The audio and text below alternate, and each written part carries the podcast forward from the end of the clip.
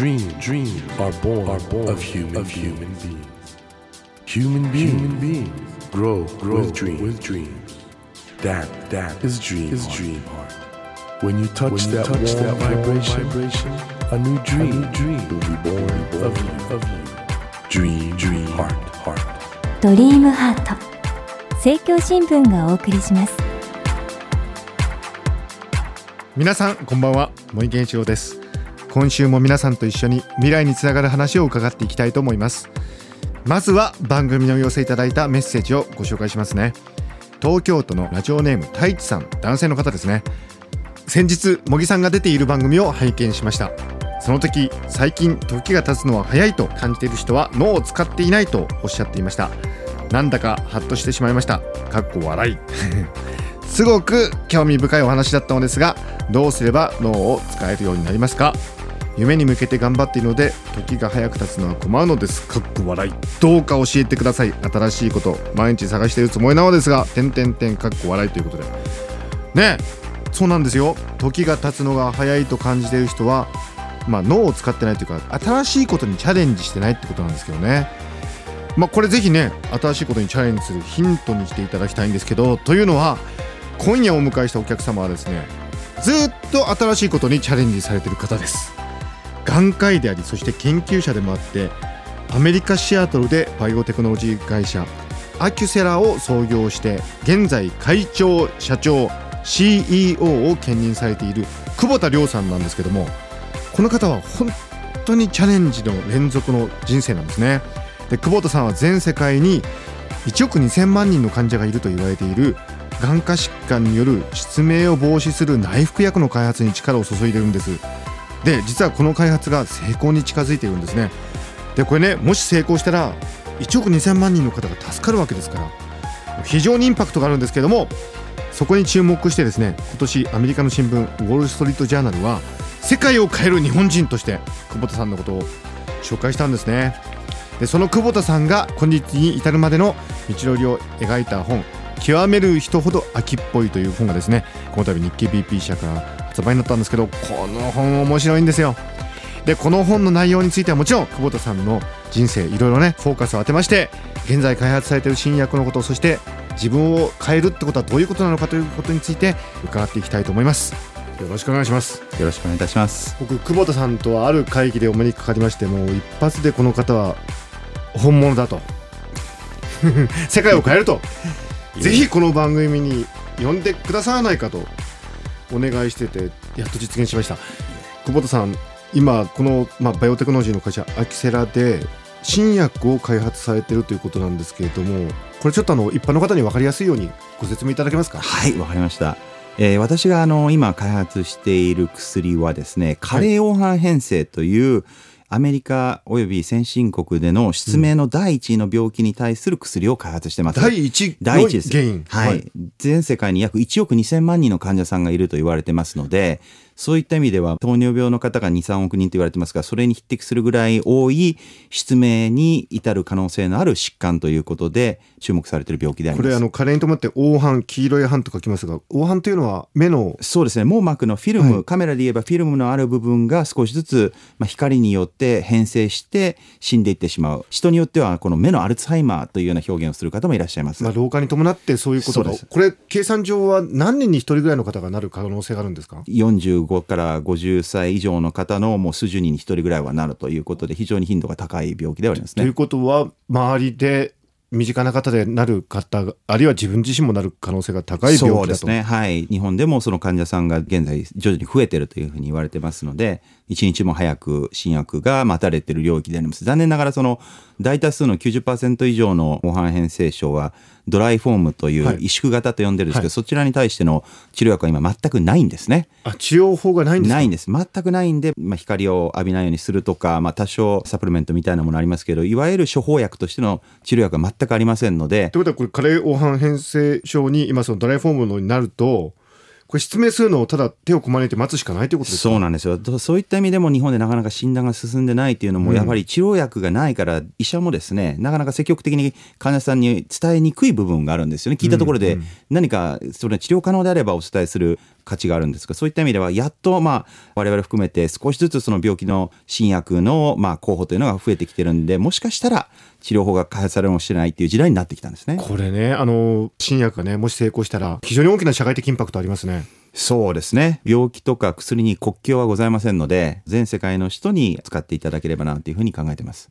そもそもあの久保田さんこの加齢黄斑変性症に注目された理由って何なんですか？やはりですね私は眼科医であり研究者であるという背景があった中で、じゃあ自分が最もその世界に対しての大きなあのインパクトの持った形の医療貢献をするとしたら何をやるかという中で今アンメットメディカルニーズと言われている治療法がない病気の中で一番数の多いものが加齢黄斑変性だったということでうん。もともとの研究がもちろんそういうあの、まあ、網膜といった中枢神経系の研究を私もしておりました。そういったバックグラウンドもあってましたし残念なことにまだ治療法がない疾患でそこまで有病率が高い疾患で治療法がないっていうのは実はそう多くないんですね。いろんな病気に対して何らかの薬が最近は出てきてるんですけどもそれがまだない領域っていうのが残されてたのでチャレンジしてみようかなっていうふうに考えてこれを注目したということでございます。でこのですね多くの人に希望を与える加齢黄斑変性症の新薬なんですけど実はこれ飲み薬ということで。そうですね。そこはあの非常にユニークで脳の病気ってのは当然飲み薬で治すわけですよね、で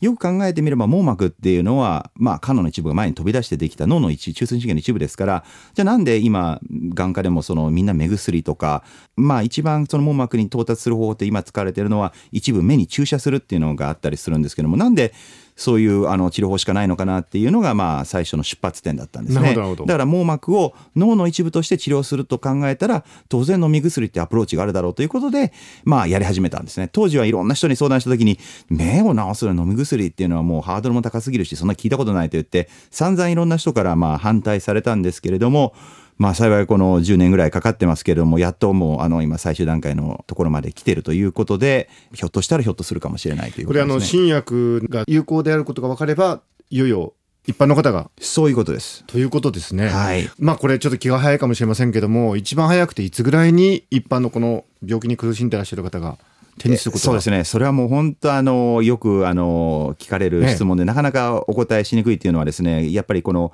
薬剤の開発っていうのはやってみなければ分からない部分が非常にあるんですね。はいですからそのこれがもう何年後だってことを断言できる段階ではないというのが非常にあの奥間にものの詰まったような言い方で申し訳ないんですけどそういうお答えになってしまうんですね。逆に言えば新薬を開発するっていうのはそれだけ大変な作業だっていうことですよね。そうです。ね私本当あのやっぱり患者さんに希望は持っていただきたいんですけれどもでも過大な希望を持っていただいて後で落胆されるっていうことを非常に慎重に私もあのなりますの臨床医としてもなりますのでそういった中で適切なことをお話しするっていうことで、まあ、何年先かはちょっと微妙だけども、まあ、半分は超えてるっていう形に今お話しさせていただいてるんですね。なるほど。あのこの極める人ほど秋っぽいというご著書の中でも、えー幼少期にですねお父様のお仕事の関係もあり、はい。アメリカの小学校にいきなり入れられそうですね。で英語が全くできないところからはい。1年くらいですか？もう突然ある時英語が。そうええそうなんですよ。だからもう非常に不思議な経験なんですけれどもあるところまでもうちんぷんかんぷんでずっと集中してもやってもなぜかもう全くわからないわからないっていう時なんか続くんですけどある瞬間になんかこうバンと。まあそうが転移したような感じで突然わかるようになるっていう経験がなぜか幼少期からありましてそれをもうこの言語習得の時にも自分でも感じたんですよね。まあ、そのあたりがねおそらくこのラジオを聞いてらっしゃるリスナーにも非常に参考になるとことは思うんですがまさに今やってらっしゃるその新薬の開発というのも、まあ、終わりが見えない一大プロジェクトですよね。その通りです。でそこに集中してなんかもうガーッといく感じ、そうですね。その原型がもうなんかこのねあアメリカの学校の。そうかもしれませんね。おっしゃる通りですね。やりだしたら結構止まらないタイプなんで もうずーっともう根を詰めてやってしまうんですね。という、えーもう本当にもう非常に高性能のコンピューターがついたブルドーザーのような 久保田亮さん。本当にあの素晴らしいお話で。いえとんいやでもございません。お恥ずかしいです。素晴らしいです。リスペクトです。トとんでもございませんもう。あの、それで先ほどご紹介いたしました、ラジオネーム太一さん。こちらの方がですね、まあ私がちょっとお話ししてたことがあって、要するに、はい。時が経つのが早いっていう人は、まあ脳ってのは初めての刺激だと向き合ってる時間が長く感じるデビューエフェクトっていうのがありまして、はい。その考え方から言うとなんかね、だんだんだんだん時間があっという間になんか1年経っちゃったな、みたいな。そういう人ってのは新しいことに挑戦してないのではないかっていう考え方があるんですけれども、どうしたら脳を使えるようになるかっこれねまさに久保田さんって脳を使いまくってると思うんですけどどうお考えになります？えーやっぱりね私いつも気をつけてるのは、はい。時間が経つのがすごく早く感じたり、はい。やってることが楽になったなって感じたら十分チャレンジを自分がしてないということでその時にやることを変えなきゃいけないなっていう意識を持ってるんです。それで変えてきたんです。やっぱり最初ずっと研究をやってるとあるところでできちゃうようになってくるわけですね。そうするとそこからのラーニングのベロシティが下がってくるとあこれは脳に十分な刺激が与えないから自分のラーニングが終わってると思ったんでシフトしてまたチャレンジングなことをやらなきゃいけないそういうことなんですよもうね。脳科学の教科書みたいな方ですね。このだから極める人ほど秋っぽいってこれね著書のタイトルってかなりだから日本の常識に反してますよね。日本だとなんか一つのことをコツコツやる方が評価されたりするじゃないですか。おっしゃる通りですね。これ秋っぽい人って逆に日本だとネガティブな評価を受けますけど。うん、いやでもその飽きっぽい人は多分能力が高くて急速に飽きるわけですから、うん飽きた時にまた新しいものを吸収するいいタイミングででどんどんどんどんそのえ自分のまあ引き出しを増やすことができるっていうことで、はいはいはいすごくプラスに僕は考えますけどね飽きっぽい僕もまさにそう思います。あの子供って秋っぽいですよね。そうなんですよでもものすごい吸収するじゃないですか、はいはいはい。あれはもう絶対あの大人になっても習慣を続けられれば脳のこの使いこなすことができるんじゃないかなって勝手に想像してますけどね。久保田さん今でも秋っぽいですか？今でも秋どういうっぽいっていうかうんやっぱりあのだから最近もピアノを僕も習い始めましてどうですかピアノ？いや僕もあれもね脳科学に基づく方法でっていうことであのその先生が教えてくださってるんで、非常に興味を持って僕はもう40代後半になってやり始めてみたら、まあ、すごく苦しいですけど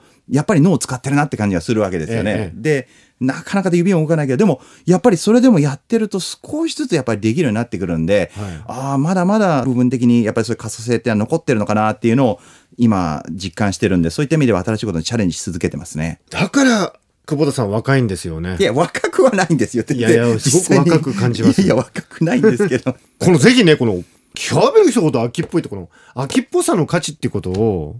皆さんにねもっとねお伝えしたいですよね。世間に訴えたいと思いますしそうですよね。それはマイナならないで。太一さんもね僕なんかねこの文面でもね一つの環境とかに合わせよう合わせようとして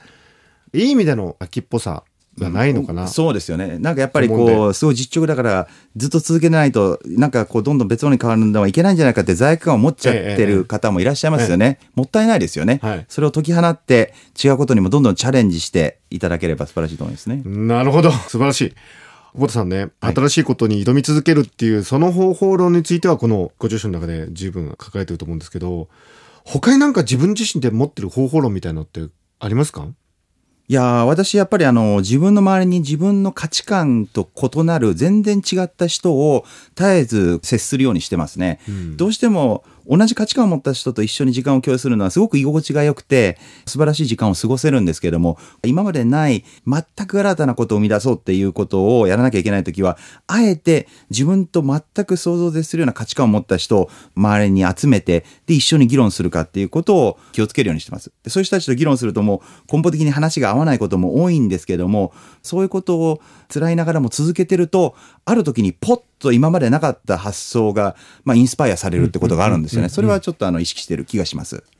まあどうしても日本は一緒になろうねっていう同質化圧力が強い社会だと言われてますが、そうですね。あえてじゃあ異分子必要だってことですね。だと思います。相当意識的にやらなきゃいけないですし、苦しいことだと思うんですけれども、それをやることによって得られるものはすごく大きいっていうふうに考えてますので、ぜひ皆さんも試してみて、実感してやってほしいんですよ。そしたら、あ、こういう新しい何かこうアイデアに詰まった時とか、皆さんいろんな仕事でも何でもいいんですけど、勉強でも、その時にふっとこう新しいステージに行ける可能性があると思うんですよね。これいいですね。あの、久保田さんの今のお言葉で、試してみてくださいと。これいいですね。ええ、もう別に僕押し付けるつもりは全くないんで、まあもしもちょっとでもいいかなと思ったら試してみていただいて、ご自身の実感の中で合わない場合は合わないっていうことでももちろん結構ですし、幸い、ああ、これ意外に合うじゃんと思ったら、またそれをどんどん推進していただければいいんで、僕何でも試してみちゃって、たまにこうね、あの、フロリダとか行っても、僕、あの、爬虫類とか捕まえるのが好きなんで、あ、都会だって 捕まえたら、ガブって噛まれて、あ、日本の爬虫類と全然違って違う読みまんですけど、でも僕、ついつい、こう、行動が出ちゃうんですよ。ね、この極める人ほど秋っぽいご著書の中で僕は笑っちゃったんですけど血がだらだら出てるの喜んでるところがですね そうですね。いや、まあ、この発見があったんで、あ、同じ、もう外観はそっくりなんですよ、日本のトカゲに。見て、全く遜色なくて。え似たトカゲなんですか？えー見たらもう違い全くありません。でも、それだけ筋力が違ったんで、それに感動したんですよ。甘かったなと。やっぱりこれが、まあ、あの、多様性なんだなって。行動も違うってことですもんねですよね。だから見た目には全くわからないのに、内部の構造が違って、すごい顎の力が強くて血が出てしまったんですけども。まあ、皆さんには真似してほしくないですけどこういう方がいらっしゃるんですよ世の中には でもとても参考になると思いますあの久保さんだからやっぱり日本の社会にいたらどうなってたんですかね？とっくに僕はあの葬り去られてたと思います。正直なところ。自分は受け入れてもらいにくいんだろうなっていうのはあの一応そういう自己認識はあります。でもまあ今時代が変わって日本もやっぱり久保田さんみたいな人材が出てこなくちゃいけない時期ですかね？えーだから私みたいな人はこうやってねあの考えもしなかったラジオにこう呼んでいただけるとか出版の機会をいただけるとかもしかしたら日本もあちょっと変わった人っていうのも少しはいてもいいのかなっていうふうに考え出したのかなって思うとすごくあの時代の変化を感じますね。この番組をお聞きになった方が、まあ、久保田亮というですね、注目される、えーフロントランナーのメッセージに、かなり初期に触れた一人になるかもしれないんで、得しましたね、皆さんね。来週もぜひ得してください。久保田さんにはまた来週もお越しいただき、えーお話を続きを伺います。ありがとうございました。どうもありがとうございました。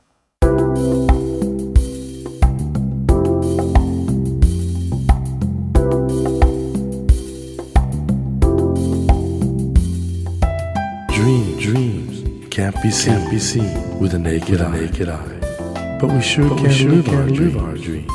Dream, dream heart is in you, is in you, and it will make, it will make a brand, a brand new, new you, you. Dream, dream heart. ドリームハート今夜お迎えしたお客様は眼科医であり研究者そしてアメリカシアトルでバイオテクノロジー会社アキュセラを創業して現在会長社長そして CEO を兼任されている久保田亮さんでした。うーんこの新薬は本当に世界を変えますよね。今までね治療法なかったわけですからそれが誰でも手軽に毎日飲み薬ですからできるわけですよ。これでね失明を止められたらこれは本当に素晴らしいことなんでその目標に向かって今久保田さん本当に疾走されてる。その姿が本当に魅力的でした。さてドリームハートのホームページでは今日ご紹介したようなメッセージをはじめ私茂木に聞きたいこと相談したいこと番組へのご意見など何でも構いません。あなたからのメッセージを募集しております。ぜひドリームハートのホームページからお送りください。お待ちしております。さあ来週もバイオテクノロジー会社アキセラの創業者久保田亮さんをお迎えしてお話の続きを伺っていきます。どうぞお楽しみに。ドリームハートお相手は森健一郎でした。ドリームハート政教新聞がお送りしました。